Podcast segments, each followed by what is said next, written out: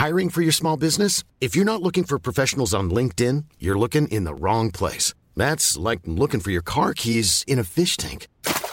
LinkedIn helps you hire professionals you can't find anywhere else, even those who aren't actively searching for a new job but might be open to the perfect role. In a given month, over 70% of LinkedIn users don't even visit other leading job sites. So start looking in the right place. With LinkedIn, you can hire professionals like a professional. Post your free job on linkedin.com slash people today. Millions of people have lost weight with personalized plans from Noom. Like Evan, who can't stand salads and still lost 50 pounds. Salads generally for most people are the easy button, right? For me, that wasn't an option. I never really was a salad guy. That's just not who I am. But Noom worked for me. Get your personalized plan today at Noom.com. Real Noom user compensated to provide their story. In four weeks, the typical Noom user can expect to lose one to two pounds per week. Individual results may vary. Since 2013, Bombas has donated over 100 million socks, underwear, and t shirts to those facing homelessness.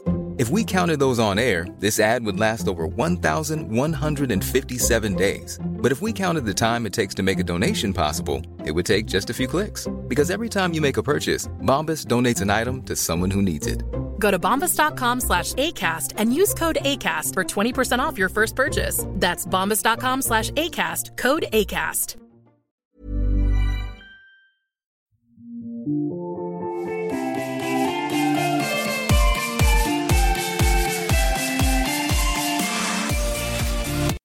Hi.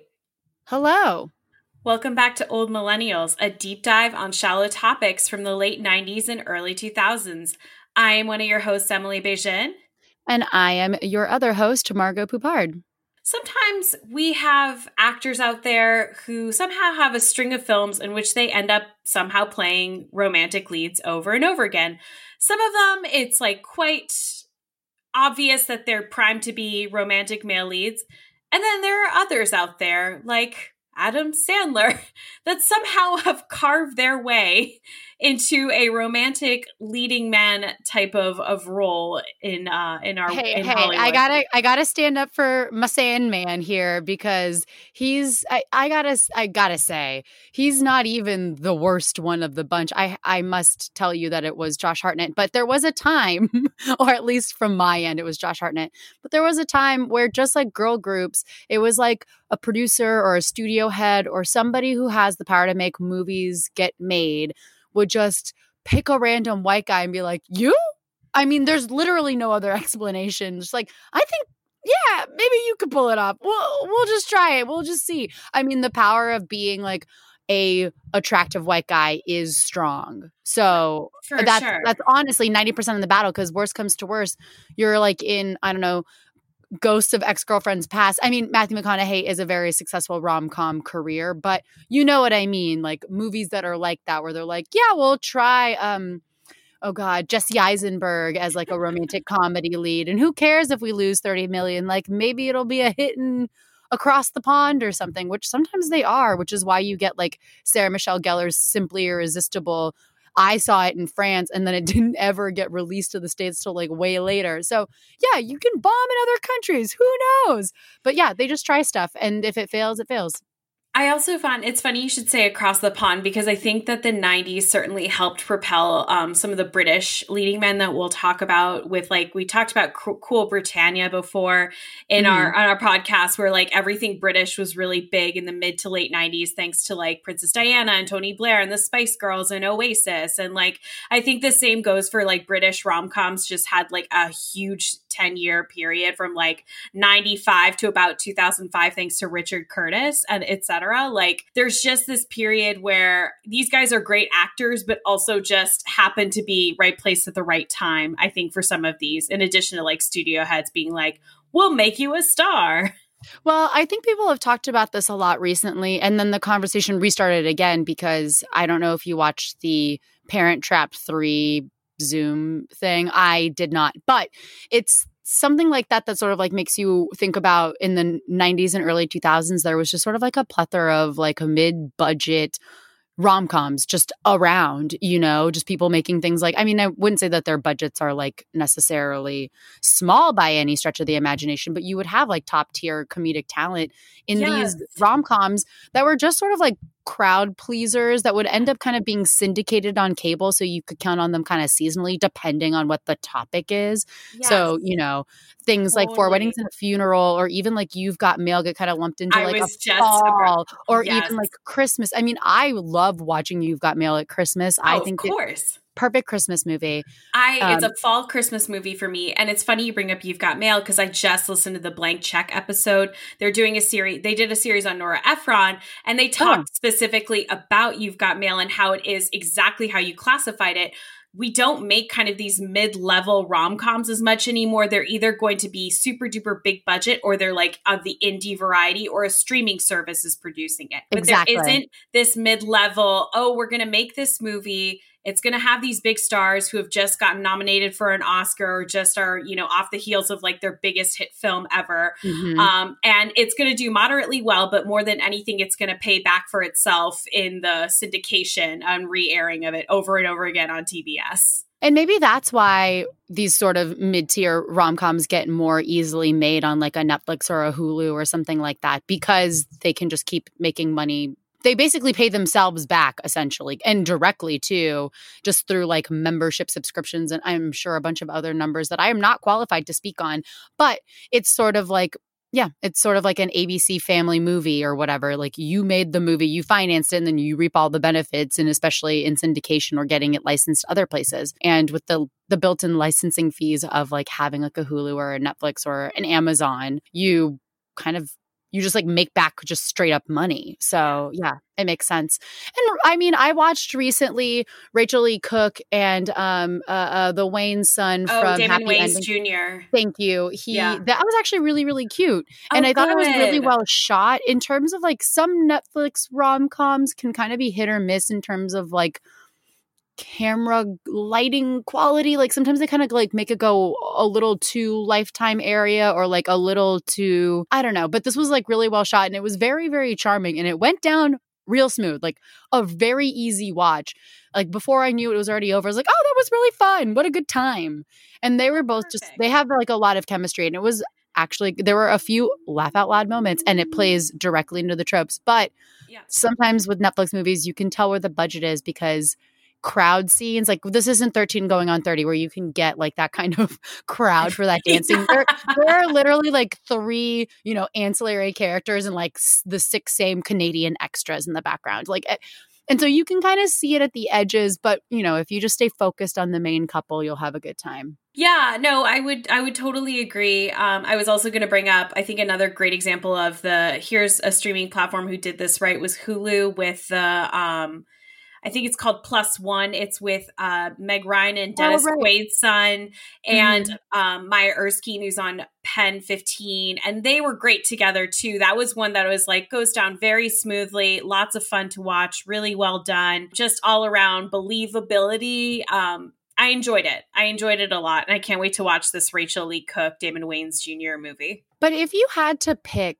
like i if you had to pick somebody right now who you would call a romantic comedy lead who would you even say like i would say seth rogen just because the last rom com that I truly loved was Long Shot, and I obviously loved him in Knocked Up as well. Even Yeah. though you know, like the man baby archetype is a little bit played out now, but at the time it was like he's very charming, he's so funny, and even though he's like a stoner, he still makes it sort of like uh, I don't know, just like a lovable oaf kind of thing, which I kind of talk about later on with um, Adam Sandler, but.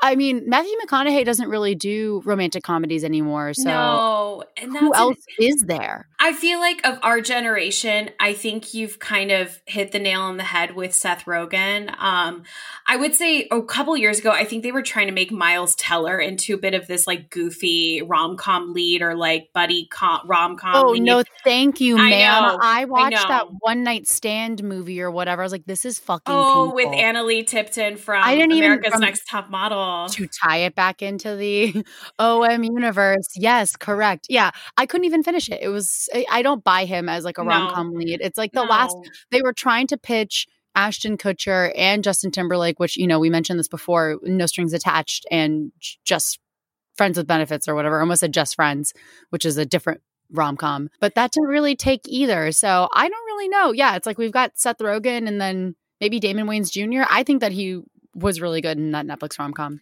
Yeah, and I liked him in everything, like Happy Endings. He was fantastic in, and New Girl. Mm-hmm. The the bits and pieces that he was in as coach was good as well. So I think there's a lot of potential. I hope to see Damon Wayans Jr. in more rom coms. But yeah, I feel like in, in, terms of our generation, I there oh, hasn't been any. I am so I, I'm sorry to interrupt, but um Henry Golding, he is oh, also a oh, great yeah. very recent addition between yes, Crazy Rich yes. Asians and did you watch Last Christmas? No, because I don't want to ball my eyes out, but I probably will in like a month. I mean, go ahead and watch it. I don't know if you're gonna cry. It's it's okay. It's all right. Yeah. I don't know. They covered it on Flophouse, so that should really kind of tell you everything. I don't think you're gonna cry. Um, yeah. But he, I mean, it really kind of, I to me, solidified him as a romantic comedy lead because he is gorgeous, but he's also very funny. So you have oh, this feeling so that like, oh, is this like ugly duckling syndrome? No. Although I'm sure he's just been hot his whole life and he's, he's, just a nice person. But he's really, I mean, between Crazy Rich Asians and that, I'm like, I love you. I think he was also very good in um a simple favor where he plays Blake Lively's husband. Oh my god, yes, yes. he was great in that. That movie which was very I, odd. Which I, I was odd, but it. I enjoyed it as well because I like. I mean, I like Paul Feig though. I think he does a good yeah. job writing for women, um, much also, better than so many other male comedy writers. Like we keep saying, you know, went down smooth. Like you watched and you're like, what right. the fuck am I watching? You're like, I can't stop watching it. Exactly. Um, you like all of the players, but you don't quite understand the game. But it's not enough for you to turn it off. I guess exactly. Get. But anyway, but we're not going to talk about rom com leading men of now we're going to talk about rom com leading men of yore, of the golden age of the 90s and early 2000s. Yes. And uh, on that note, do you want to start or do you want me to start? Sure. I mean, I can start. I mean, so I think it'd be helpful to break down that we each decided, well, th- through various text messaging, we came to the conclusion that in this time frame there were three categories of rom com leading men. And it was like a British guy, a teenage brooding heartthrob, and the funny, lovable idiot type. And so for my Brit, I picked Hugh Grant. And until this episode, the only thing I knew about Hugh Grant outside of his acting career is that he was arrested for soliciting a sex worker around the corner from my dad's first post divorce house after that, my mom was less cool about me going over there, but he eventually moved, so it's fine.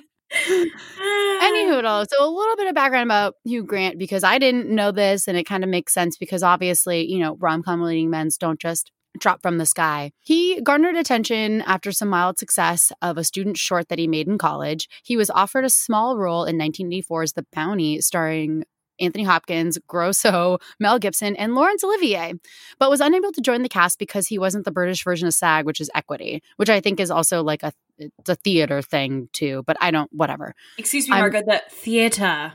The, the theater, pardon me. Uh, Grant toiled in theater and BBC sounding shows, even started a sketch comedy group called The Jockeys of Norfolk. Of course fucking, he did. A fucking Shakespeare joke. I was like, I get the hell out of here, dude. But at 32, he was allegedly on the brink of giving up acting when a little known motion picture called Four Weddings and a Funeral came around and ultimately made him an international star. This will be the first of five rom coms he'll go on to star in, written by Richard Curtis.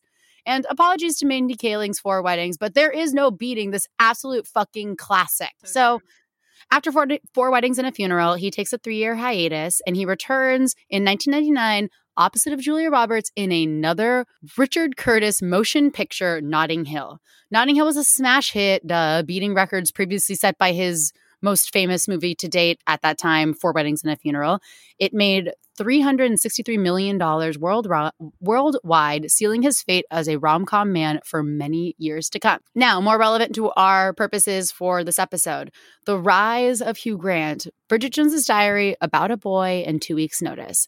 So in 2001, he took on the role of Daniel Cleaver in Bridget Jones's Diary, which will be the third of five movies in his Curtis Assance. Mm. Adapted. that's what I decided to kind of call it. You can tell me if it sticks or we can kind of like workshop it later, but that's what I have for now. Adapted from the Helen Fielding novel, he plays a horny book pu- publisher who fucks with Bridget. Although critics praise his performance for going quote unquote against type because he was known for being posh and nice, which, like, I guess also kind of like a lovable loser uh, if you're going by the Four Weddings character. Anyway, and he also showed off more of his comedic chops in this role. It was another box office hit, and it further cemented that not only can he open a movie, and it's not a fluke, but it doesn't he doesn't need Julia Roberts to have star power. Bridget Jones's Diary made 281 million dollars worldwide, and in 2002 he received his best reviews as Will Freeman in About a Boy. Another adaptation, this time from Nick Hornby, who has a new book out that I need to order. About a Boy was universally praised and the script was nominated for an Academy Award. For his performance, Roger Ebert called Hugh Grant the new Cary Grant. Although it was released the same weekend as Star Wars Episode 2 and it didn't perform as well as his last three hits, I'm sure three Golden Globe nominations and a L- London Critics Circle nomination didn't hurt. Later in 2002, he starred alongside Sandra Bullock in another banger, at least I think. Two weeks' notice. It was written and directed by the writer of Miss Congeniality, who will team up with Grant again later for music and lyrics, which is extremely charming as well. Marc Lawrence. Two Weeks Notice wasn't well received by critics and was about as financially su- successful as About a Boy, so like kind of middling. Hmm. Critics are dumb. This movie is very charming. Sandra Bullock plays like a high powered lawyer for Hugh Grant. Hugh Grant is like a rich man baby who's never had to work a hard day in his life. She gives her two weeks' notice and then they fall in love over the course of those two weeks. And I don't know. I really enjoy that movie, especially the scene I where. do too. Always. I've I, I that was a great DVD. You know what? That was a DVD that I had, and I remember watching that movie a lot. I think it's kind of to me is kind of like a feel good movie, and f- also for some reason, I maybe it's like the tone and it's a little bit of the setting as well. It kind of like invokes a little bit of While You Were Sleeping, which is like one of my favorite rom coms. Mm-hmm. But I really enjoyed it. There's like that tie scene in his closet where she quits, which is like I don't know. I thought it was very funny. I, I just I haven't seen it in a while, but I think I would still like it. And then there's like a really good reoccurring bit with like the Chinese restaurant and Sandra Bullock and her parents are um Penny Marshall and some other like character actor that's oh no, it's now. it's it's Dana Ivey is her mom, Thank and you. then and then her father is not Richard Kind, but someone like Richard Kind. Yes. I didn't write any of it down because I wasn't expecting to go down this like two weeks notice rabbit hole just off the cuff, but I, I really like it. I think it still holds up. And I also consider it a holiday movie because part of it does take place over Christmas. Okay, moving on. Peak of the rom coms, Love Actually. Okay, hot take o'clock. I can't stand this movie. I think it is so overplayed in every sense of the word. I but I cannot pretend that I don't not own this movie on DVD, but I can also tell you that I don't really have a way to play it, even if I wanted to watch it, which I don't. I still stand Sir Richard Curtis.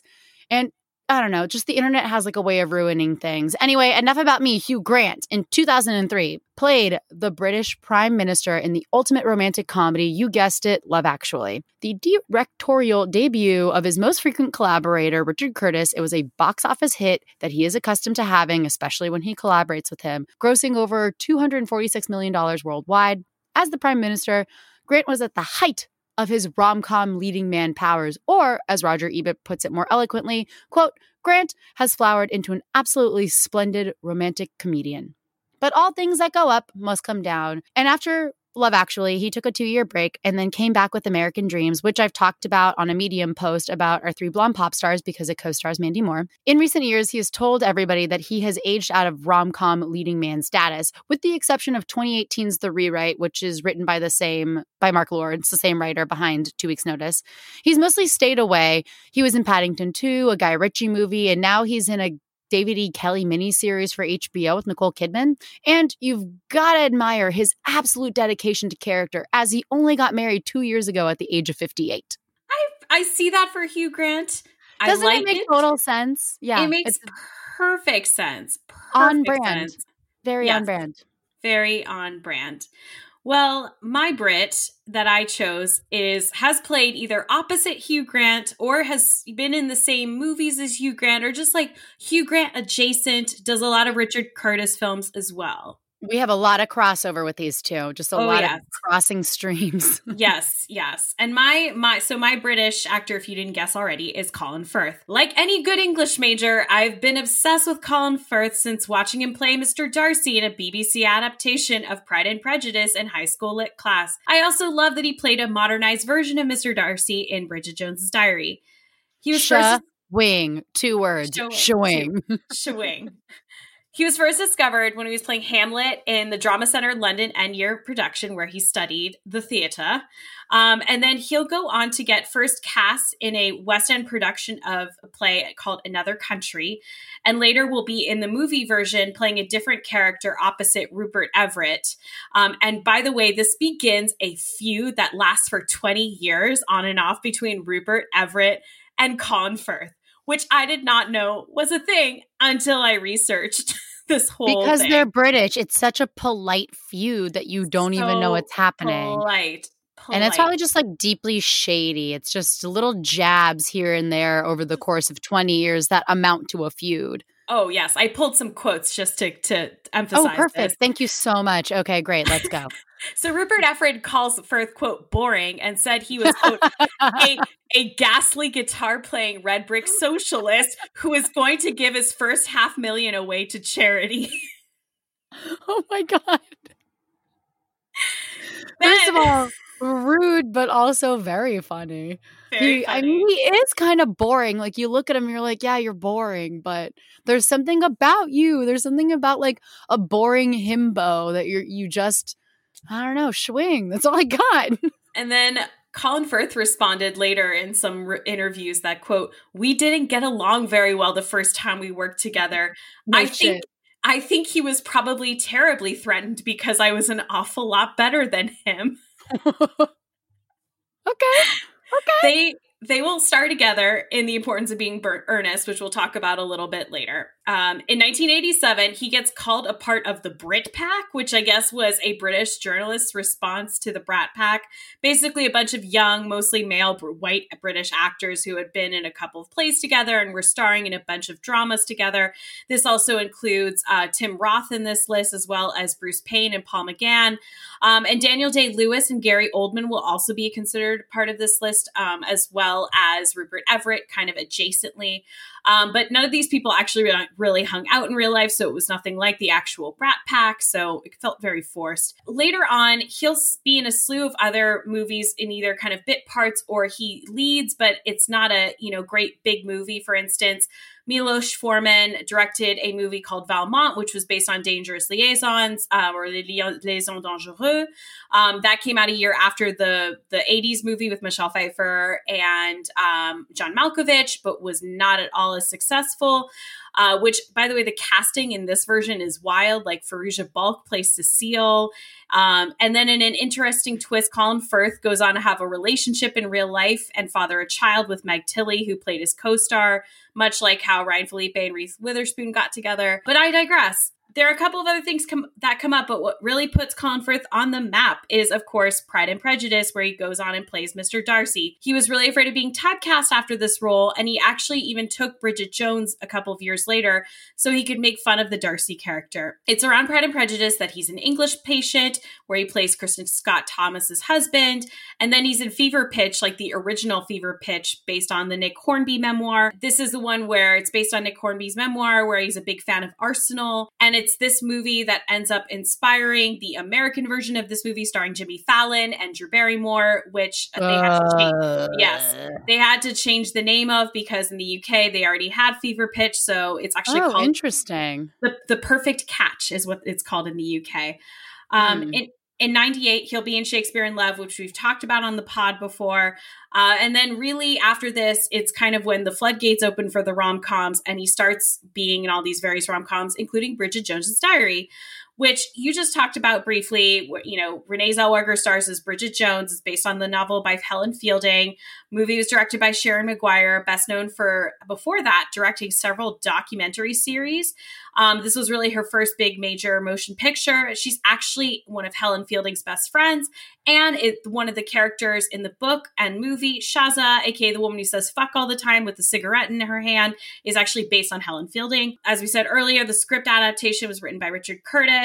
Uh, we're going to talk a lot more about him throughout this whole spiel. Uh, essentially, this movie ends up making quite a bit of money, making over $280 million worldwide.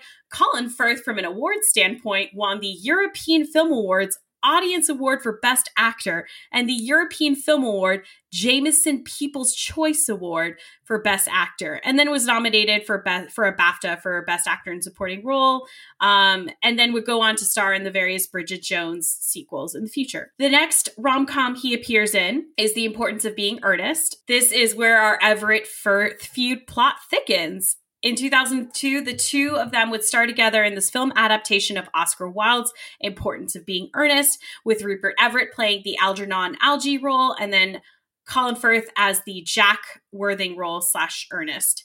Uh, this movie also co-stars Frances O'Connor, Reese Witherspoon, Judi, Judi Dench, and Tom Wilkinson.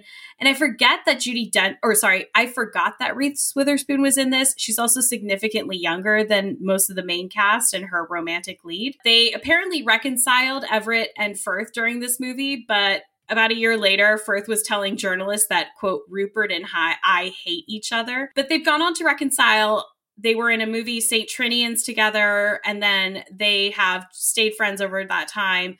Um, Ernest makes about $17 million worldwide on a $15 million budget, so not a huge hit, but kind of, you know, solidifies Colin Firth as a rom com lead. And this leads in nicely to Love Actually. You already talked a little bit about this, so I'll give my spiel of this.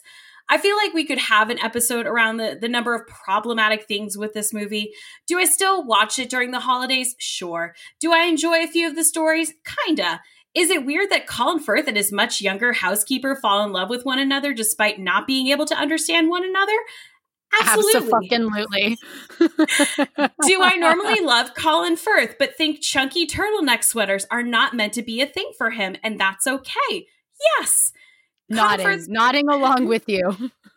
Colin Firth's plotline in this movie, and I'll keep it brief, is that he's a crime mystery writer who discovers his girlfriend slash wife. I don't know. He's she's banging his brother. He escapes to a French country home where he finds out his new housekeeper is a young Portuguese woman named Aurelia, played by Lucia Moniz, or excuse me, Lucia Moniz, I believe.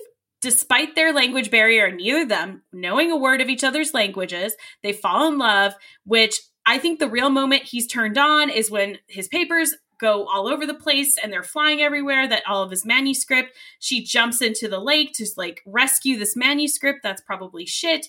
Um, and she takes off her clothes and then we get a like a screen like a big like zoom into her tramp stamp our lower back tattoo and all of a sudden it's like oh my cold british shot has been warmed um, well, but can any- i just say that that's also i mean just because they fall in love and they can't speak each other's languages as proved by 90 Day Fiance and almost every fucking iteration, language is not a barrier to marrying somebody that you do not know. So I think in hindsight, maybe it's not as bad, other than the fact of what you just described, like her having to get all wet in a pool for him to like fall in love with her or whatever. But the whole not being able to speak each other's languages, this is just like a trailer for 90 Day Fiance, the other way, or whichever one, happily ever after, regular, before the 90 day.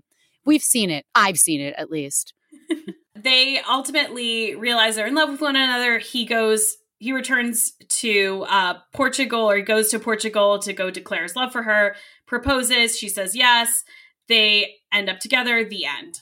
This movie made a ton of money. Has I think they did a sequel for Red Nose Day or a temp, like a kind of parody sequel for Red Nose Day. Um, again, I usually kind of hate watch this movie. I enjoy maybe three out of the 20 plots that are going on. Oh, um, the plots. So many plots. Denise I, Richards at the end. I mean, just so much happening. So much happening. But this segues into What a Girl Wants, which is one of the more interesting choices in Colin Firth's career because he's not, he's down to do a weird movie. Like, he's done two Mamma Mia films. But what's that supposed to mean?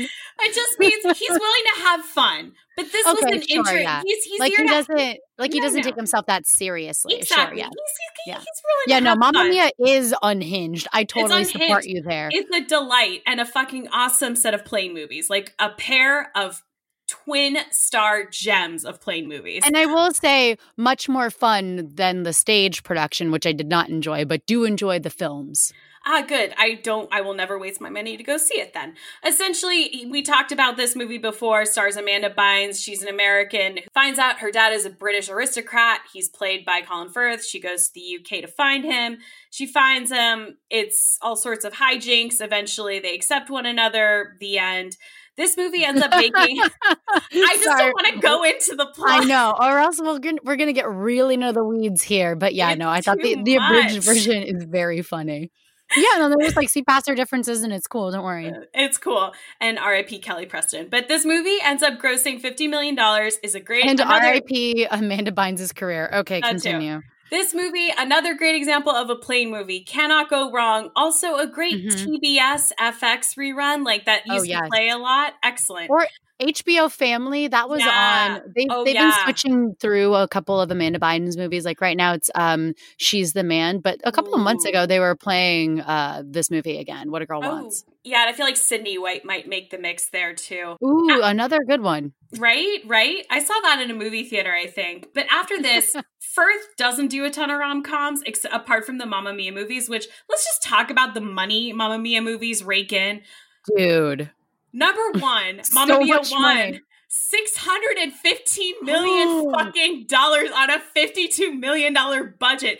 The fifth highest grossing film of 2008, and that's Dark Knight Days, my friend. Dark That's Knight. insane. Yes. That is insane. yes. Wait, did you say worldwide gross or domestic? No, no, no. Okay. Worldwide. That makes a little bit more sense, but still fucking out of this world. Okay, well, of course they made a second one. And then Mamma Mia, here we go again because times are dark and all you need are just people singing ABBA covers. That made $395 million worldwide, which, I mean, like, those are, they're such a delight. They're and unhinged. They're wild. The plots make absolutely no Oh, sense. What plot? If you were to ask me what Plot. the plot was, I would really have to struggle to tell you. I'd have to look it up. I'd be like, I don't know. And then they're in Greece, and then they start singing, and then she leaves the dude at the altar, and then in the next one, it's like shares there. like I don't It's- know how to describe these movies, but I lot. love them. I, love, them. too. They're a delight. After this, though, Firth really goes down the Oscar bait prestige drama Sure. route. I mean, we've got King's Speech That's coming what- up. Yep, you yep. know. A Single Man, which is Tom Ford's directorial debut.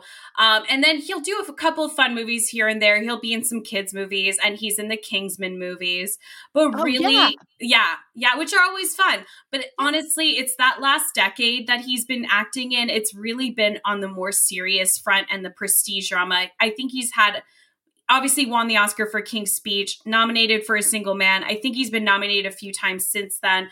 But that's really Colin Firth's turn in the rom coms. Really, apart from the final Bridget Jones sequel, you don't see him do the rom com thing very much anymore. Well, it seems like it's time to move on to teen heartthrobs. Mhm. And initially, I was like, uh oh, maybe Josh Hartnett is boring. And I almost switched to Freddie Prinze Jr. I almost texted you and was like, ah, there's not a lot here. And looking into it, I can kind of tell why there's not a lot there. But I stuck with Josh Hartnett because maybe a boring heartthrob is what we need during these times. I have a fun Josh Hartnett connection. What is it? So my friend Jimmy is like third cousins with him. I think he explained it to me. He's like it's his grandmother's second cousin or something like that, but he is related to Josh Hartnett. They're both from Minneapolis. Well, honestly, that's about as exciting as Josh Hartnett's entire career. So I feel like that's a wonderful way to kick this all off, which is a little section I labeled, Did you know? Because I didn't. Hartnett is actually from St. Paul, Minnesota, not San Francisco, as some confused sources once stated at the beginning of his career, which I was like, when was he ever confused for being from San Francisco? Um, there are truthers out there, and the truth needs to get out. I'm sure I there's mean, a, there's a I- QAnon. I was going to say, this is the only QAnon theory I would support just because it's harmless. After he graduated from a Catholic high school, Emily, he went to SUNY Purchase in New York. It didn't really go well, whatever that means. And by the next year, he had dropped out and moved to LA. He got his big break on a short lived ABC drama called Cracker. I don't know what it's about. I think it was a crime drama. about and white even- people. I mean, I was like, oh, okay, yeah, he definitely should be on a show called Cracker. I I can only guess what it's about. Anyway, even though the show was canceled after 16 episodes, it was critically acclaimed enough that it got him cast opposite Jamie Lee Curtis in Halloween H2O. Now he's kind of like getting into a heartthrob in the making. So he does his best Jordan Catalano uh, impression in the faculty and definitely plants the seed of like, I can pull off being this brooding heartthrob. And then he goes on to play a literal teen dream, Trip Fontaine and Vir- Virgin Suicides. But because Trip, even though he drives girls to literally kill themselves, is more of like a plot moving hottie than anything else. And also, Virgin Suicides was an indie hit, therefore, not probably not taken as seriously. Hartnett decides to co-lead a rom dram with Chris Klein and Oh, Bobo yeah. Ellenheim, Leelee Sobieski here on Earth, which doesn't really move the needle much at all. The No. next two and a half movies where he's positioned as the leading man is best described as a series of small bombs. First, we have Blow Dry, which is about a British competitive hairstyle competition. Think best in show, but like not good at all. Especially not Hartnett's accent in this movie. He's British for some fucking reason. It co-stars Rachael Leigh Cook and R.I.P. Alan Rickman and Love Actually's Love Actually Bill Nighy. He has a role that I couldn't quite figure out how um involved his role was if it was like co-star or like he was like a D plot or like just a cameo but he was in a rom-com called Town and Country but I don't know what he did and it was I forget what it's about sort of like an outer towners kind of plot line it sounds like and it Mhm. seemed like from what I could dig up without having to you know f- fork over money to actually watch this fucking thing which sorry I'm not going to do that and it seems like it was sort of he he's like somebody's fiance or like somebody's boyfriend and I was like obviously he's not having like a, a leading role but it was you know trying to build the momentum to like he can be like the brooding version of Freddie Prinze Jr. which is maybe why I thought of Pre- Freddie Prinze Jr. to replace him but his best known flop has got to be the seminal Giving Up Jerking It for Lent movie, 40 Days and 40 Nights. A moderate success, but a lot still of rotten. Catholic. By the way, there's a lot of Catholic reoccurring themes here. I like. Well, like I shouted out to you, he also went to a Catholic high school, and I think maybe that's part of it, but I don't really know. Virgin director doesn't- suicides. I mean, it just oh, keeps oh, yeah. going. Virgin Suicides, 40 Days and 40 Nights. It was a moderate box office success, but it has a rotten, rotten tomatoes score and not a great audience one either. This movie is best known for that flower scene, which I can't decide if it's like horny or if it's awkward or both. Anyway, it's way too much abdomen. That's for fucking sure. And this concludes his run of rom com leading man tries, which begs the question, or maybe it doesn't, but I'm going to answer it for you anyway. What happened to Josh Hartnett? The biggest and most obvious difference between Josh Hartnett in the faculty and Josh Hartnett in 30 Days of Night is that he got older.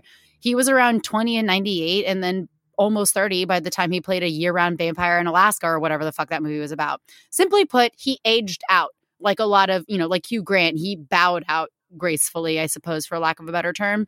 And he aged out of his rom com role. I would say Colin Firth probably even aged out of like a rom com leading man role, unless it's like, you know, pardon the term, but like a geriatric, like, oh, something's got to give. Like, oh, these are all just like people in their 60s. And like, this is like a Mm. different kind of rom com. It's marketed different. Like, book club is marketed different.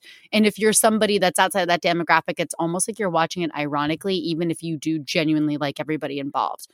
yes. I digress, though. Simply put, Josh Hartnett aged out of this bracket. But there were a few other crucial missteps in his career as well. According to some of his more recent interviews with The Guardian and Playboy, he says he effectively ended his own career as a leading man when he turned down Superman, Spider Man, and Batman. Specifically with Chris Nolan, Hartnett goes on to say, quote, I've definitely said no to some of the wrong people. I said no because I was tired and I wanted to spend more time with my friends and family. That's frowned upon in this industry. People don't like being told no. I don't like it. I learned my lesson when Christopher Nolan and I talked about Batman. I decided it wasn't for me. Then he didn't want to put me in the prestige. They not only hired their Batman for it, they also hired my girlfriend at the time, Scarlett Johansson, which I was like, wait, what? and then I, I guess I kind of remembered that they'd briefly dated. Anyway, that's when I realized relationships were formed in the fire of that first Batman film. And I should have been a part of the relationship with this guy, Nolan, who I thought was incredibly cool and very talented, but I was so focused on not being pigeonholed and so scared of being considered only one thing as an actor. I should have thought, well, then work harder. But watching Christian Bale go on to do so many other things has been awesome. I mean, he's been able to overcome that. Why couldn't I just see that at the time? And that's and it's not to say that Josh Hartnett stopped acting. He just stopped kind of being a leading man. Like he was in Lucky Number Slevin. He was in Smoking Aces. He goes on to have a part in Penny Dreadful, the TV series.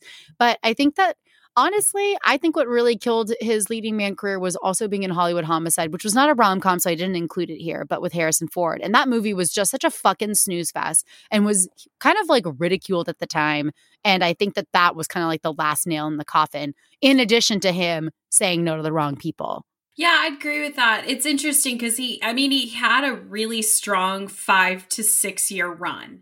And then that but was. I, Emily, I would actually even argue that I feel like it sounds greater in our head, but looking at his IMDb, it's like it's like real fucking hit or miss, really. And I think that he kind of skated by truly on his good looks and him kind of being indecisive about what kind of actor he really wanted to be up until it had it up until it was like kind of too late to really decide. It kind of the decision got made for him. It's funny you bring that up because I think Joseph Gordon Levitt does the complete opposite, where he really right. defines his career on his own terms. Yeah. Uh, with with Levitt, it's very much like he'll he'll do the rom com thing, and and I'll talk about this when I talk about him. But really, he he kind of strays away from it and decides that he's really going to focus for a long time during his like peak heartthrob years to be in those like indie dramas that are going to be big at Sundance, big at this film festival, might do moderately well at the box office, but are not going to be, you know, typecasting him as this like hottie, what have you, you know, centerfold in YM, let me cast you in another kind of 20 something dopey comedy. Right. I mean, he just sort of took the other lead post Third Rock from the Sun, right? He just decided to do, you know, break and go. I feel like he just sort of went the right way and then just kept making this the correct choices. And I'm not really sure what that says about the people that are around him versus Josh Hartnett. But that's all I have on Josh Hartnett. He's a nice dude. He's married now and has two kids. He lives in London. He's on Penny Dreadful. He's appearing in things here and there. I mean, the nostalgia factor, especially right now, definitely works in his favor. And 40 Days and 40 Nights, I believe, is streaming on Netflix. So I still might go revisit that because even just watching the trailers, like this is lit poorly. And there are parts of it that are like kind of a more broad comedy. And then you cut to like these other scenes where he's like strolling around San Francisco falling in love. I'm Sandra, and I'm just the professional your small business was looking for. But you didn't hire me because you didn't use LinkedIn jobs. LinkedIn has professionals you can't find anywhere else, including those who aren't actively looking for a new job but might be open to the perfect role, like me. In a given month, over 70% of LinkedIn users don't visit other leading job sites. So if you're not looking on LinkedIn, you'll miss out on great candidates like Sandra. Start hiring professionals like a professional. Post your free job on linkedin.com/people today. Spring is my favorite time to start a new workout routine. With the weather warming up, it feels easier to get into the rhythm of things. Whether you have 20 minutes or an hour for a Pilates class or outdoor guided walk, Peloton has everything you need to help you get going. Get a head start on summer with Peloton at onepeloton.com. Um, you're like, these are two different movies mashed together. And I, I remember it not gelling well for a number of reasons, but. Does that movie co star Shannyn Sossamon? If I You re- are correct. That's another person who, like, where is she now? I mean, well, isn't she, didn't she come out as like kind of right wingy and she like lives in North, Newport Beach or some shit like that? yikes maybe i i don't know but maybe it could very well be the case but with with Joseph Gordon Levitt, it's been interesting because I, you know, I think I had it in my head that he was much more of a rom com lead, and he's kind of gone down that path here and there, but really, he he has it's really that he has a couple of major roles that really stand out where he was like rom-com leading man um, he kind of decides what he wants to do with his career from a young age because he was a theater kid, a theater kid. He was kind of his big first role as a kid was in A River Runs Through It, which is Robert Redford directed, and he plays the younger version of Craig Sheffer's character, aka the brother who's not played by Brad Pitt. Um, fun fact: Craig Sheffer actually plays the uncle on One Tree Hill, which I forgot about. Um, he's also gotta bring Angels it back. Gotta bring it back. He's also in Angels in the Outfield with Danny Glover and Tony Danza. He does a couple of other commercials, kid movies, um, and then gets, you know, his big break when he's cast as Tommy Solomon on Third Rock from the Sun, which ran from 1996 to 2001. I can't believe the sitcom was on for five years. Also, reading the Wikipedia page for this show, apparently Kristen Johnston and French Stewart are supposed to be playing 20 somethings, which I oh. always think, right? Okay. Was, that's that's an interesting number. It's a choice. That's that's for sure. Essentially, also because she dates Newman for a while. I mean, his name is Wayne. Uh, when Wayne Knight is the actor, but I think of him as Newton forever. Um, but th- he, I feel like it's a very interesting. I don't know if that show is getting a lot of love if it's on a streaming service right now. I don't think it's going to be revisited quite the same way many other '90s comedies showing up on Netflix will be. Um, but he essentially continues to play a lot of serious roles when he does get the opportunity to act in film. So he's in a movie called The Juror with Demi Moore. He's also in Halloween H2O, but for like two seconds. The first, he's one of the first kills by Michael Myers in that movie. He's like a kid who's like in a house in a neighborhood. Um, and then, and then he's in a, this is when his indie drama phase starts. He's in a drama in 1998 opposite Samantha Mathis called Sweet Jane. He plays a 15 year old dying of AIDS who befriends an HIV positive prostitute that's addicted to heroin. So that's pretty bleak. so the Walker Texas Ranger clip that they play on Conan, right? Oh no, sorry, that's Haley Joel Osment. Yeah, no, no. Um, the the the clip that they and then on Conan they also play Mac and Me. Like so, whenever Paul Rudd shows up to to promote a movie, he always is like, "Here's a scene from Ant Man," and then three seconds in, it goes to the same scene from Mac and oh Me. Oh my god, yeah. Sorry, I was definitely like, "Wait, is he from Walker Texas?" And I was like, "Whoops, wrong child actor. My bad. Wrong sorry to interrupt the flow." All good. this movie sounds very bleak, but he'll have his first big break. he'll have his first big break as a romantic lead in 1999 when he's cast as Cameron in 10 Things I Hate About You. He did not want to do this movie as he was already making a name for himself, trying to star in these more indie serious films that were not at all tied to his persona as a child star and being on Third Rock from the Sun even when booking commercials as a kid, his real focus was on was being a serious actor.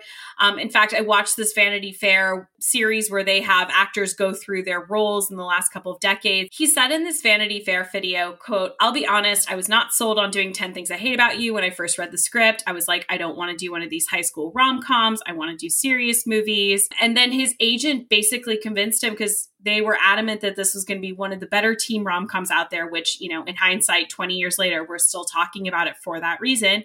He actually auditioned for the role of Cameron, which he ends up playing, and for David Krumholtz's role, David, hmm. which he thought was a really funny role. Ultimately, he's really happy he did this movie, um, and he actually won a Teen Choice Award for Ultimate Hissy. Ultimate Hissy Fit was apparently a category oh. I really hope he has that surfboard award somewhere in his home. But he probably does not. He probably does not. That movie, though, doesn't make as much money as we think it should. Like, you think with 10 Things I Hate About You was a big hit. It makes about 53 million, which isn't bad considering it wasn't a high budget film. But ultimately, worldwide, it makes about 53 million. And really, its success is it's you know 20 years later again we're still talking about how it's a great movie barring you know one or two exceptions of like oh maybe that wouldn't fly in 2020 but apart from that certainly more solid than several of the other teen rom-coms we've talked about on this show. After this he is very adamant to not get typecast as another 20 something in teen roles so he'll go on to just avoid the machine really and go into several indie festival circuit films, uh, with the one exception being that he provides the voice of Jim Hawkins in that Disney movie Treasure Planet, which holds the record for being the most expensive traditionally animated movie ever made at $140 million. It I don't made, even know that movie. It's it's one of the ones I never saw it, but it's like towards the end, Disney stops making like classically hand drawn animation. There's a bit of CGI in here and there. I just remember that I think uh, the Goo Goo Dolls had to do something to do with the oh, soundtrack. Oh, no, Emily, what a cursed way to start this. but he'll be in other indie films, including Mysterious Skin and, of course, Brick which I forgot was Rian Johnson's directorial debut. Shout oh, out, to, yeah! Shout out to him. We've talked about him on the pod several times before because of the Star Wars movies. Um, this and of course his movie out of the newer ones that were released was the best. Also, Knives Out is the gem, and unlike my main man Colin Firth, Chris Evans does pull off a chunky knit sweater. I'm sorry, Colin Firth, but it's true. I think it's, we all can see it. also, Rian Johnson, I didn't realize was married to Karina Longworth, who hosts. Oh, yeah. Just, I love You Must Remember This. It's a great podcast.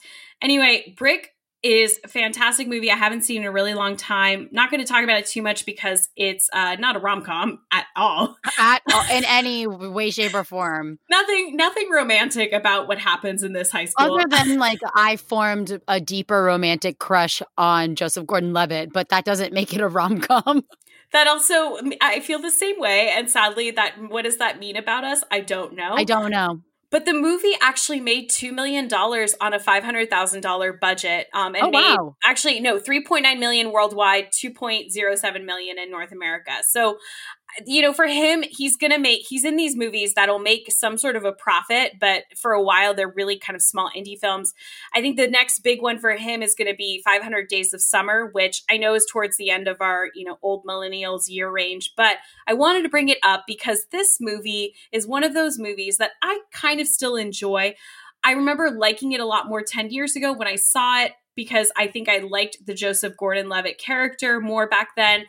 I think upon rewatching it over and over again, I've now seen how problematic that character is, um, and how you know the I Zoe- can't uh, bring myself to rewatch it Eh, recently because I feel like it's just to make me cringe. He's a prototype for a nice guy. Not not that bad. Like And- he's not like incel nice guy, but like no, a- but she's little bit. definitely she's definitely like peak manic Oh, pixie yeah. dream girl, and it's so annoying in retrospect that I don't For know if I can overcome it. But I do love the best friend, Joseph Gordon-Levitt's best friend in the movie, who was married to Christina Hendricks. Oh, I feel yeah, like he's like one Geoffrey of the Arend. Yeah, Geoffrey Arend. definitely a saving grace of the movie. The movie, I think, has a lot of style, which is kind of what made everybody really like it more than what was there of substance. But Yeah. yes, I I know it's towards the end, but I think that that's what everybody kind of expected him to do more of at this point, and then he just didn't really, with the exception of Don Juan. But Yeah, I was gonna say. I mean, this movie does make pretty good mo- uh, money. It's a sleeper hit. It earns over sixty million dollars for a seven point five million dollar budget. Obviously, gets comparison to Annie Hall and High Fidelity because it's using the non-linear narrative to tell the relationship story. But there's been a lot of interesting analysis of this movie over the years, especially about his character and, for that matter, Zooey Deschanel's character, which she's like peak manic pixie dream girl in this movie. But there's also a little bit of the director taking the this is the the image that he portrays her in because this is like how Joseph Gordon-Levitt's character perceives her to be without ever taking the time to see her as more than just these like manic pixie dream girl qualities. I'm not going to go into that too much because we've got lots of stuff to cover. But ultimately after this, this is when Joseph Gordon-Levitt kind of goes back into the drama but much on a much more big budgets uh, level. So he'll do a lot of Christopher Nolan, he'll be in Inception and then The Dark Knight Rises as Robin he'll be he'll do 50-50 which i really like it's a dramedy with seth rogen. That's a that's a really good movie that i still enjoy. And then he'll do looper which is not christopher nolan but always makes me think like christopher nolan adjacent a little bit. And then he's also in lincoln. He does he directs don jon. And then he'll do a few movies after that like the night before in snowden. But really at this point he's kind of focused more on stuff behind the scenes. And then he does like his hit record joe stuff he has kind of an online presence, but he hasn't done that much acting in the last decade. Like movies here and there, or maybe the last five years, but like he's kind of been slowing down. yeah, no, he's definitely just like a dad, and uh, I think he was recently in like an Amazon show. Like I saw him in a trailer for something on a streaming platform. It might also be like a Netflix movie. I don't remember, but what I remember more vividly than that was around 500 Days of Summer kind of time, or maybe like a year after that. He had an interview in Nylon where he talked about how he likes French girls. And I went peak Jim Carrey, like, Oh, so you're saying there's a chance? And he married a French chick. So I was like, God damn it. But Yeah, she's a Yeah, startup he- CEO. Like he, yeah, he- so I think he's just living like the dad life, is what it looks like. I mean, I wonder if he'll ever transition into directing, which uh, to me, in some ways, feels inevitable, but we'll see. yeah. Well, I guess there's nothing left but to tackle the lovable idiots in this category. and and I chose well, I willingly I chose him. I chose Adam Sandler to quote Adam Sandler slash Howie and Uncut Gems. This is how I win. so I have a real soft spot for the Sandman, even though I shit on a lot of his lazier, more recent movies. He's more well known for making these lazy movies, these lazy vacation movies with like Chris Rock and Kevin James. But once he uh, was a pretty solid leading man in a rom com goof, he ran so that Seth Rogen could hit a bong and we could all fall in love with his man childness. So from SNL to box office rom com king, it all starts with The Wedding Singer. But before all of that, let's go to 95 when Adam Sandler and Chris Farley are fired from SNL. He basically makes Billy Madison and Happy Gilmore, two movies I don't super love and always fucking mix up, pretty much back to back. Both movies did well enough for comedies, but his next movie will turn out to be his most financially successful and critically acclaimed to date. For what would turn out to be The Wedding Singer, Adam Sandler reteamed with his former NYU roommate and writing partner, Tim Herlihy, who co wrote Billy Madison and Happy Gilmore. They tapped another NYU buddy to direct, Frank Coraci, who will follow this up with Adam Sandler in The Waterboy. Legend has it, this all happened though because it was Drew Barrymore's idea that they team up in hopes of becoming what she has called, quote, a modern, weird Hepburn Tracy old Hollywood couple. Wow. I know. I, I, so she had that memoir come out a couple of years ago. I uh, I can't remember when, but Wildflower or whatever. And so she has a lot of quotes in there where she kind of owes a lot of her rom com career to Adam Sandler, even though it was all her idea. Drew Barrymore is the one who called Adam Sandler to meet, hoping that she would be able to convince him that they should start a movie together. But one look at Adam Sandler when they first walked into their meeting, she realized it was going to take a lot of hard convincing to make it seem like it was going to work. She says, quote, we look like the worst blind date you've ever seen. I showed up with purple hair and a leopard coat, and he was in his classic cargo pants. I said, I really believe that you and I can get together and do something meaningful, and the rest is history. And thank fucking God that Drew Barrymore entered the picture because when she got involved, it apparently, quote unquote, inspired Herlihy to write the script from a female perspective, which, like, oh, gee, thank you so much, rather than just an Adam Sandler vehicle. And Again, I think that's why it's one of his better movies. I still love The Wedding Singer. I'm, you know, there are some Sandler films I'm not going to revisit, but I enjoy The Wedding Singer to this day. I will talk about it throughout the what I have for the Wedding Singer, but it's it's one of my favorite all time rom coms. I I really do love this movie. Again, lucky for them that Drew Barrymore came up with this idea because The Wedding Singer is an extremely sweet and a very pure 90s rom com and a personal all time favorite. On paper, there's a lot about The Wedding Singer that sounds like a shitty Adam Sandler movie with his lowbrow humor. You've got rapping old ladies, you've got broad parodies of the 80s, and his signature yell the lines. But for whatever reason, as Robbie Hart, it's very endearing and gentle. The Wedding Singer is technically set in 1985, but serves as more of like a broad 80s pastiche than an actual period piece because I don't think that was what they were going for ever. The Wedding Singer works also because it's grounded and naturalistic. It's a character based story about a wedding singer who's dumped at the altar and his budding friendship with the woman who's set to marry the wrong guy. The reviews for The Wedding Singer were mixed, and the 1998 film was Adam Sandler's first big box office hit, grossing $80.2 million domestically and $123 million worldwide. That's more than Billy Madison and Happy Gilmore combined. The character of Robbie does a lot of work to, similarly to Hugh Grant, lay the groundwork for Adam Sandler to be considered the, like a lovable dork and a romantic lead for a long time to come. The wedding singer frames Robbie as empathetic and compassionate and treats his knowledge of the wedding industry as a valuable skill and not some like girly cast off thing, especially in the way that he's been like dreaming about his wedding day ever since he was a little kid. He's a little bit like Lloyd Dobler and say anything except all grown up. Mm-hmm. Also, Robbie and Julie's relationship is very easygoing from the start. They have a warm, fresh, they have a warm friendship that blossoms into a love very subtly and gradually. And it's not unlike when Harry met Sally in the sort of like hangout formula in the sense that like you watch you're you think you're watching a movie about a girl who's about to marry a shitty dude and a guy who's trying to get over a breakup and they're helping each other through these things and then it morphs into you know their budding romance sort of like this movie kind of like lays a little bit of groundwork as well for like an Apatow archetype as like an immature man child who needs to grow up in order to be worthy of his love interest. But also, Robbie's arc is about returning to the person that he was before his breakup. Because as you can tell from the beginning of the movie, right before he gets married to Linda, he's so happy and he's in love and he talks about how much he loves weddings. And then after that, it's all doom and gloom and he's trying to find the joy again.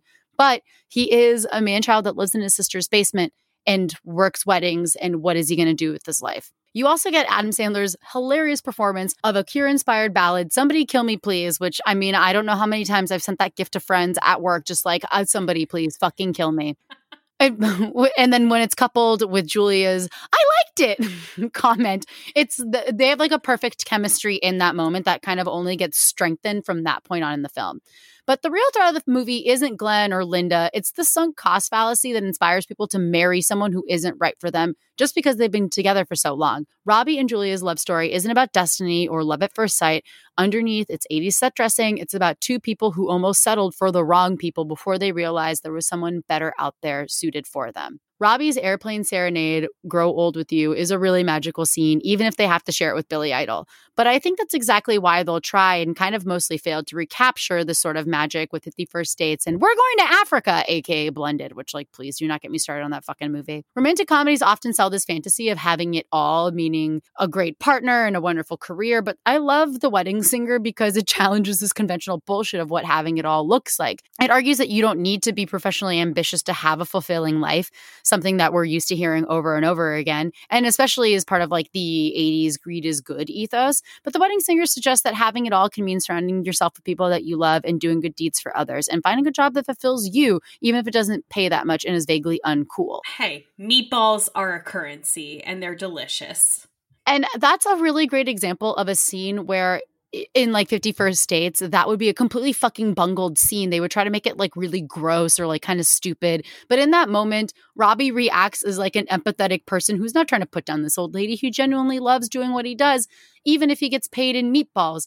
And i just feel like this movie is so so pure. It's just such a sweet movie it, is. it really is.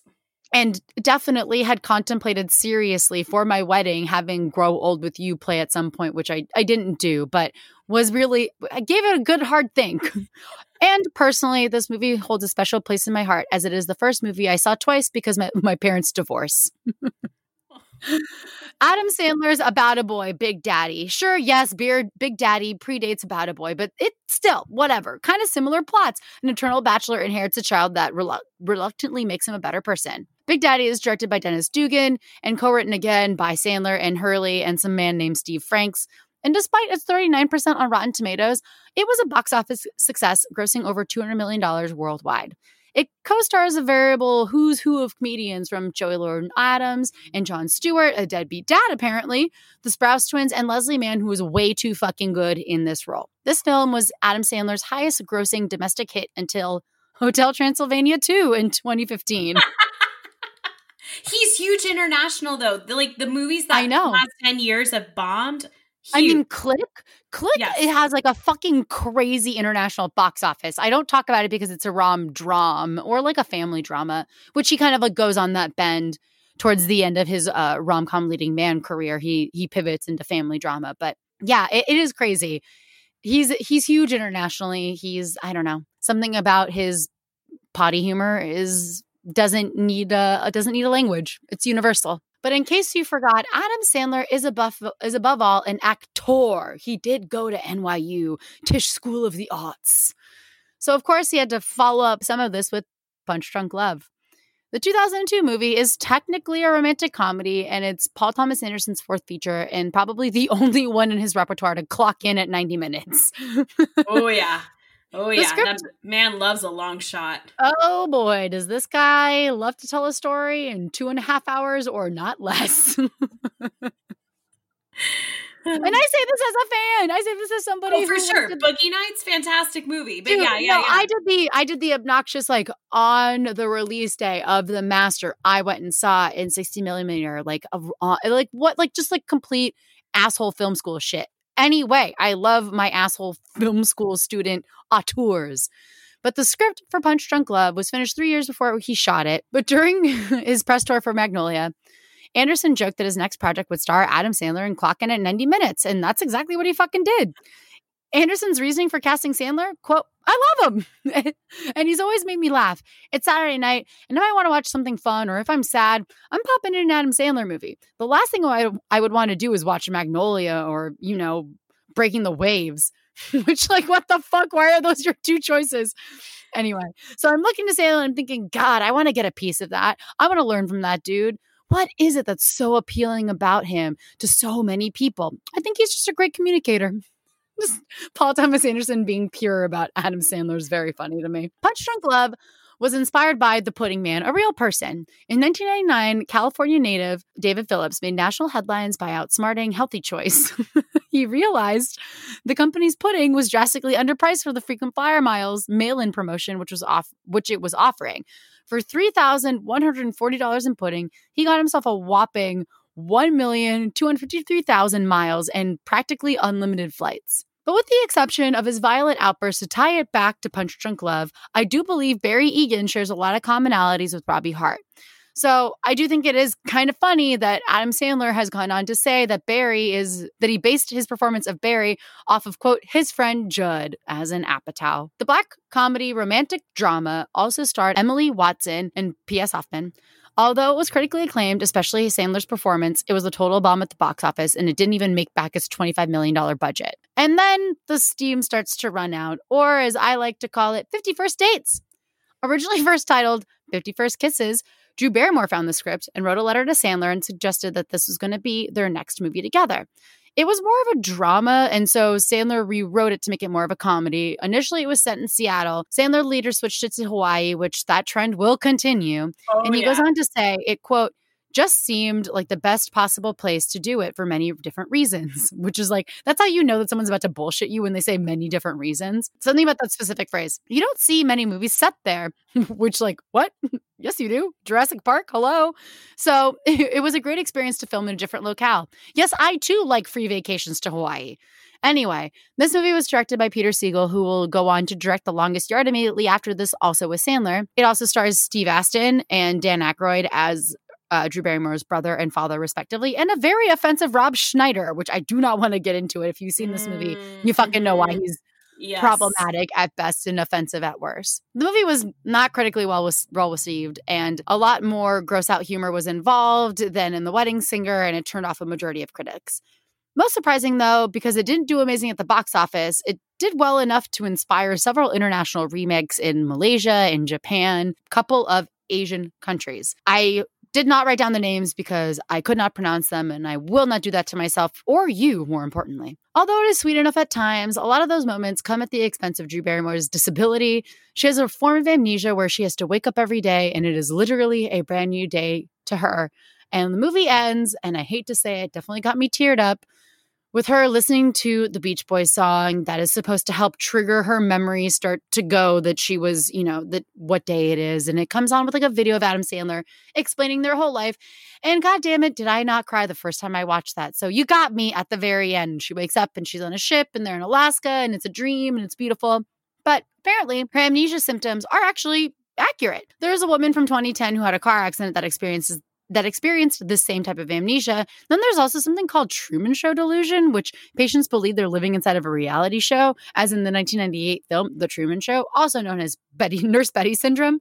But I digress. After this, you know, he goes into dramatic family roles with Spanglish and um God, like The Family Man. I didn't write down all of these other movies, but Click and a couple of others. And in the last couple of years, you know, he's been in Uncut Gems and he's been trying to break away from his lazier movies like The Ridiculous Six or I don't I can't even think of any of the other Oh, terrible the, movies all the grown-ups movies, Jack and Jill. Oh yeah, but I'm thinking specifically of his very lucrative Netflix deal that he made a couple of years ago where he's supposed to make six movies. But I heard that Murder Mystery is actually not bad, so I will watch that. But Uncut Gems is really it, it brought back a lot of for me punch drunk love Yes. nostalgia because he got so much critical praise and he was very good in it. I mean, but- he won the Independent Spirit Award for Best Actor.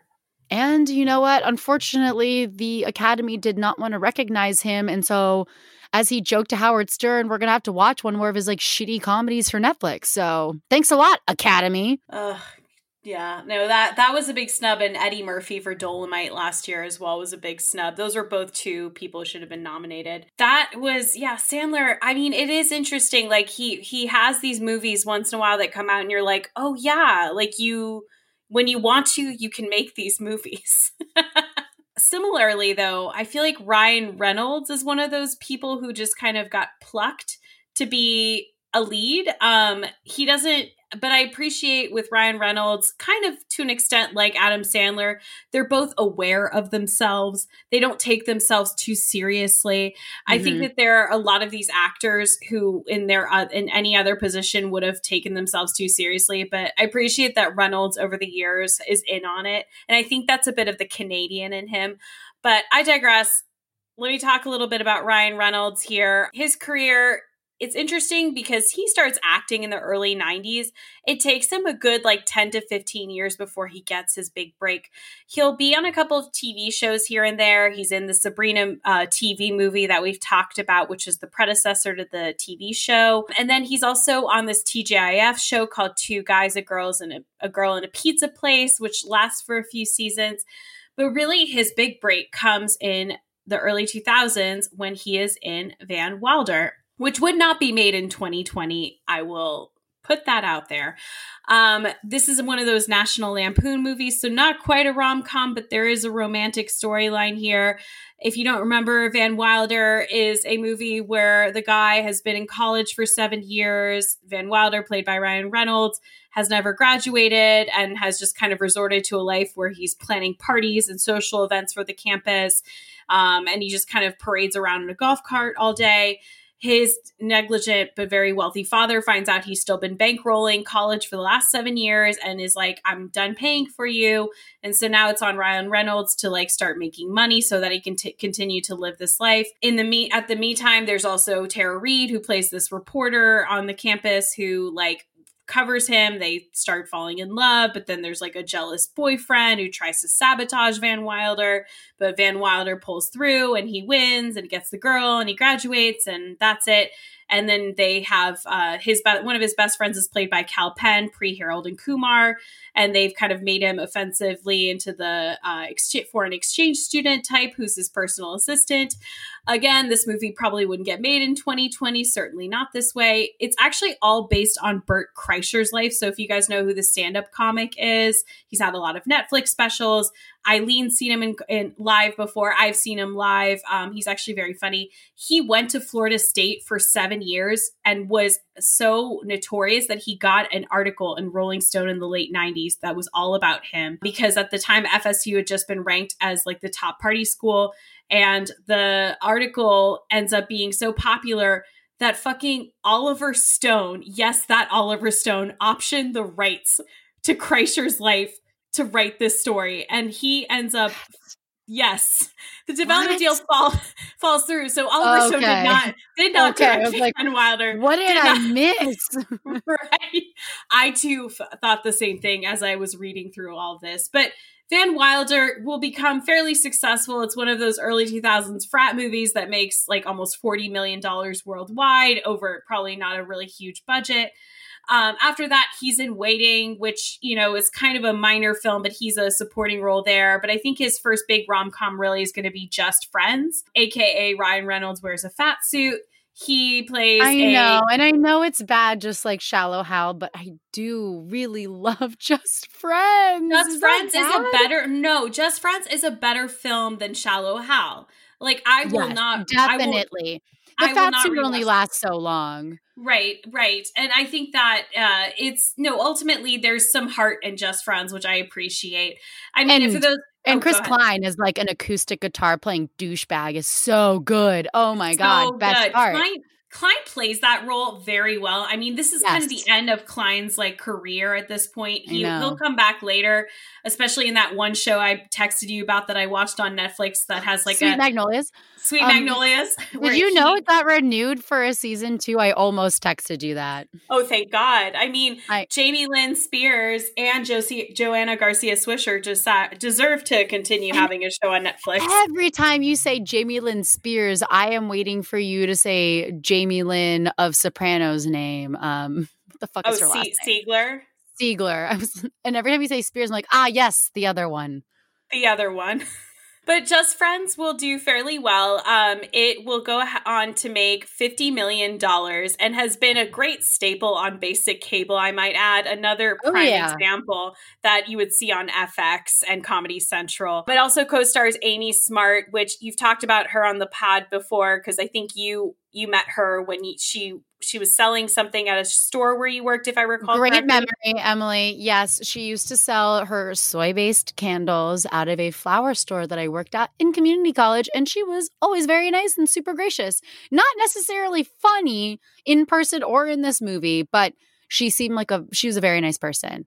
But Yeah, that- you just let Anna Faris and Ryan Reynolds do the heavy lifting, and you're just the the lovely romantic lead lady. You know, just- exactly. And Anna Faris has a good turn in this movie. She's funny. She plays a great comic relief. The next big rom com that Ryan Reynolds will do is definitely maybe, aka How I Met Your Mother, the movie, aka Why Does This Constantly Feel Like It's the Only Rom Com available when I look to stream something on Amazon Prime? This oh my mov- god. Fun fact this movie was directed by Adam Brooks, who is best known for writing screenplays for French Kiss, Wimbledon, and Bridget Jones' Oh. The Edge of Reason. Yeah.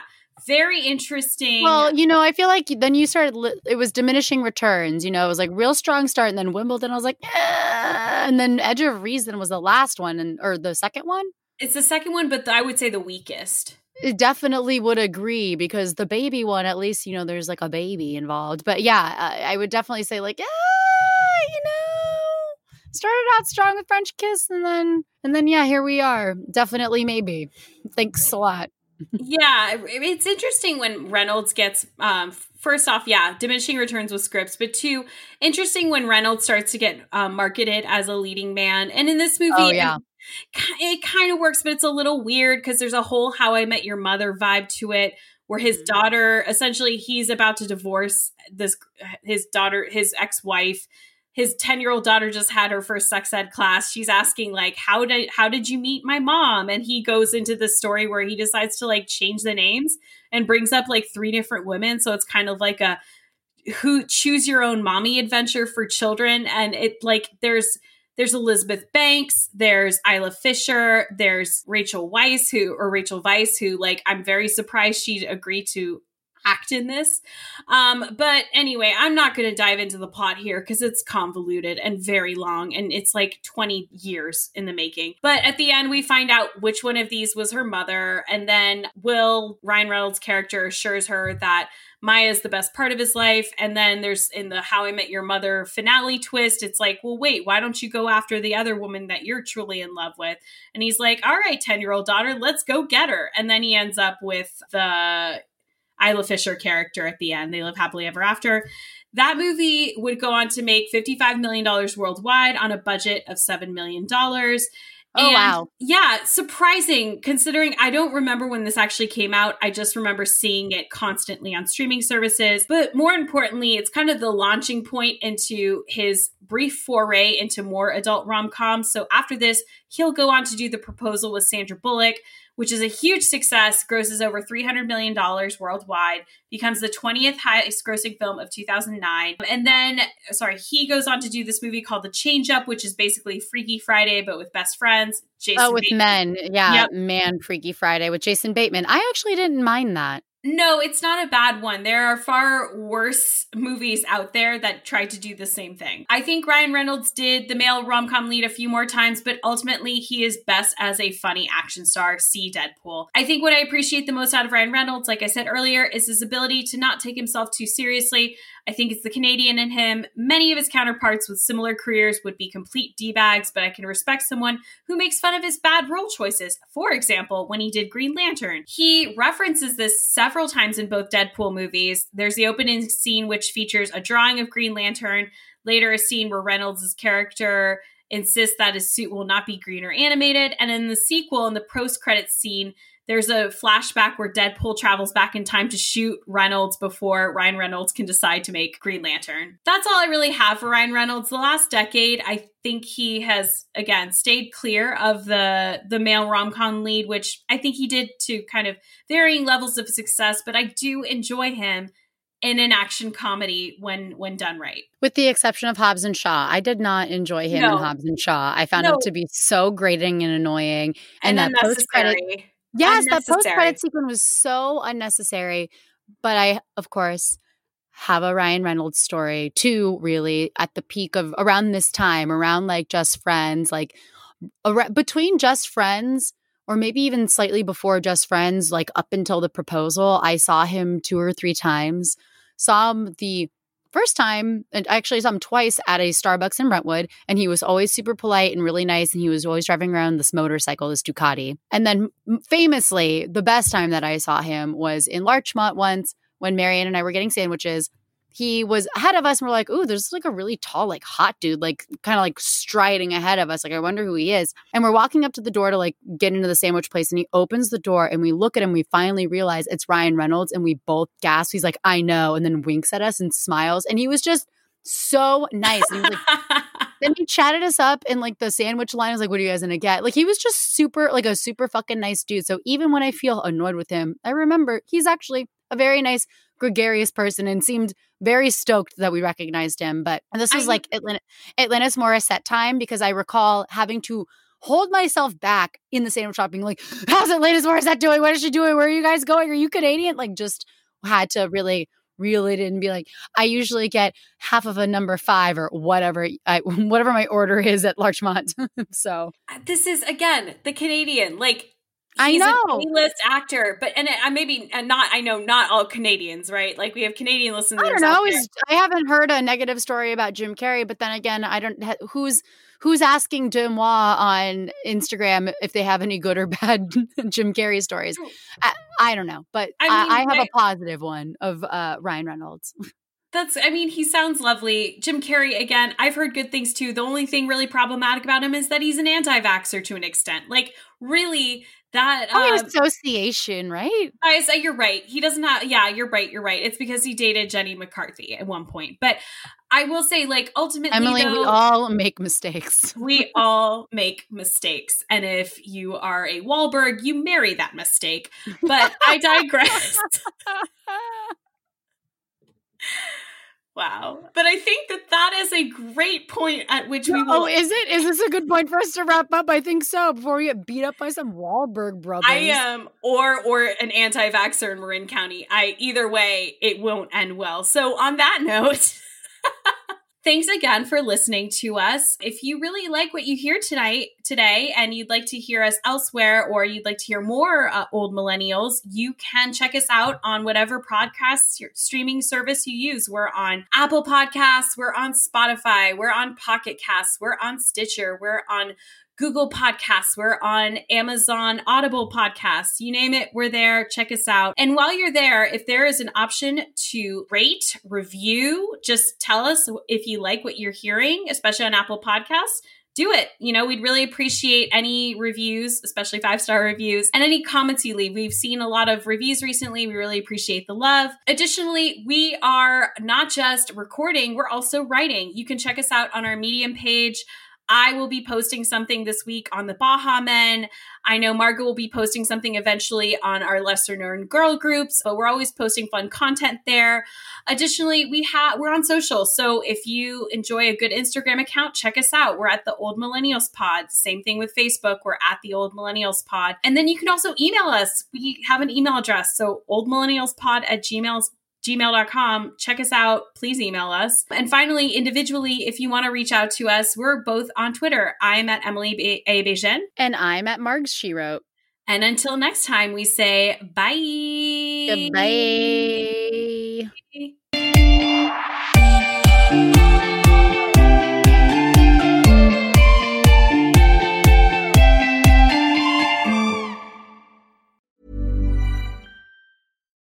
When we're on a budget, we still deserve nice things.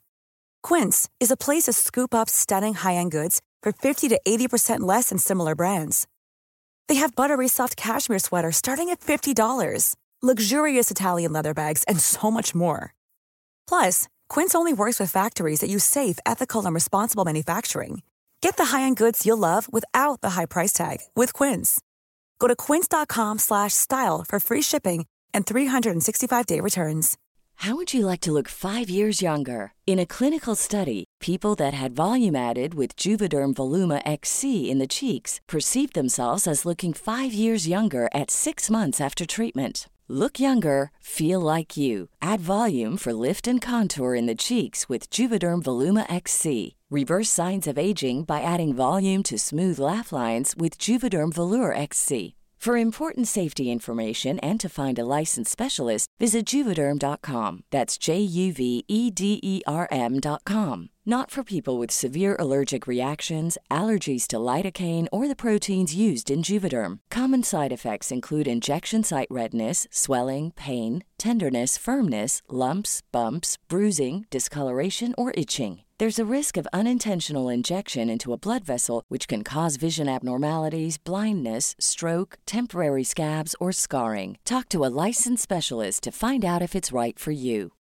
When you make decisions for your company, you look for the no brainers. And if you have a lot of mailing to do, stamps.com is the ultimate no brainer. It streamlines your processes to make your business more efficient, which makes you less busy. Mail checks, invoices, legal documents, and everything you need to keep your business running with stamps.com. Seamlessly connect with every major marketplace and shopping cart. Schedule package pickups and see your cheapest and fastest shipping options from different carriers. With rates up to 89% off USPS and UPS rates. And with the stamps.com mobile app, you can take care of mailing and shipping wherever you are. Make the same no brainer decision as over 1 million other businesses with stamps.com. Sign up with Code PROGRAM for a four week trial, plus free postage and a free digital scale. No long term commitments or contracts. That's stamps.com. Code program.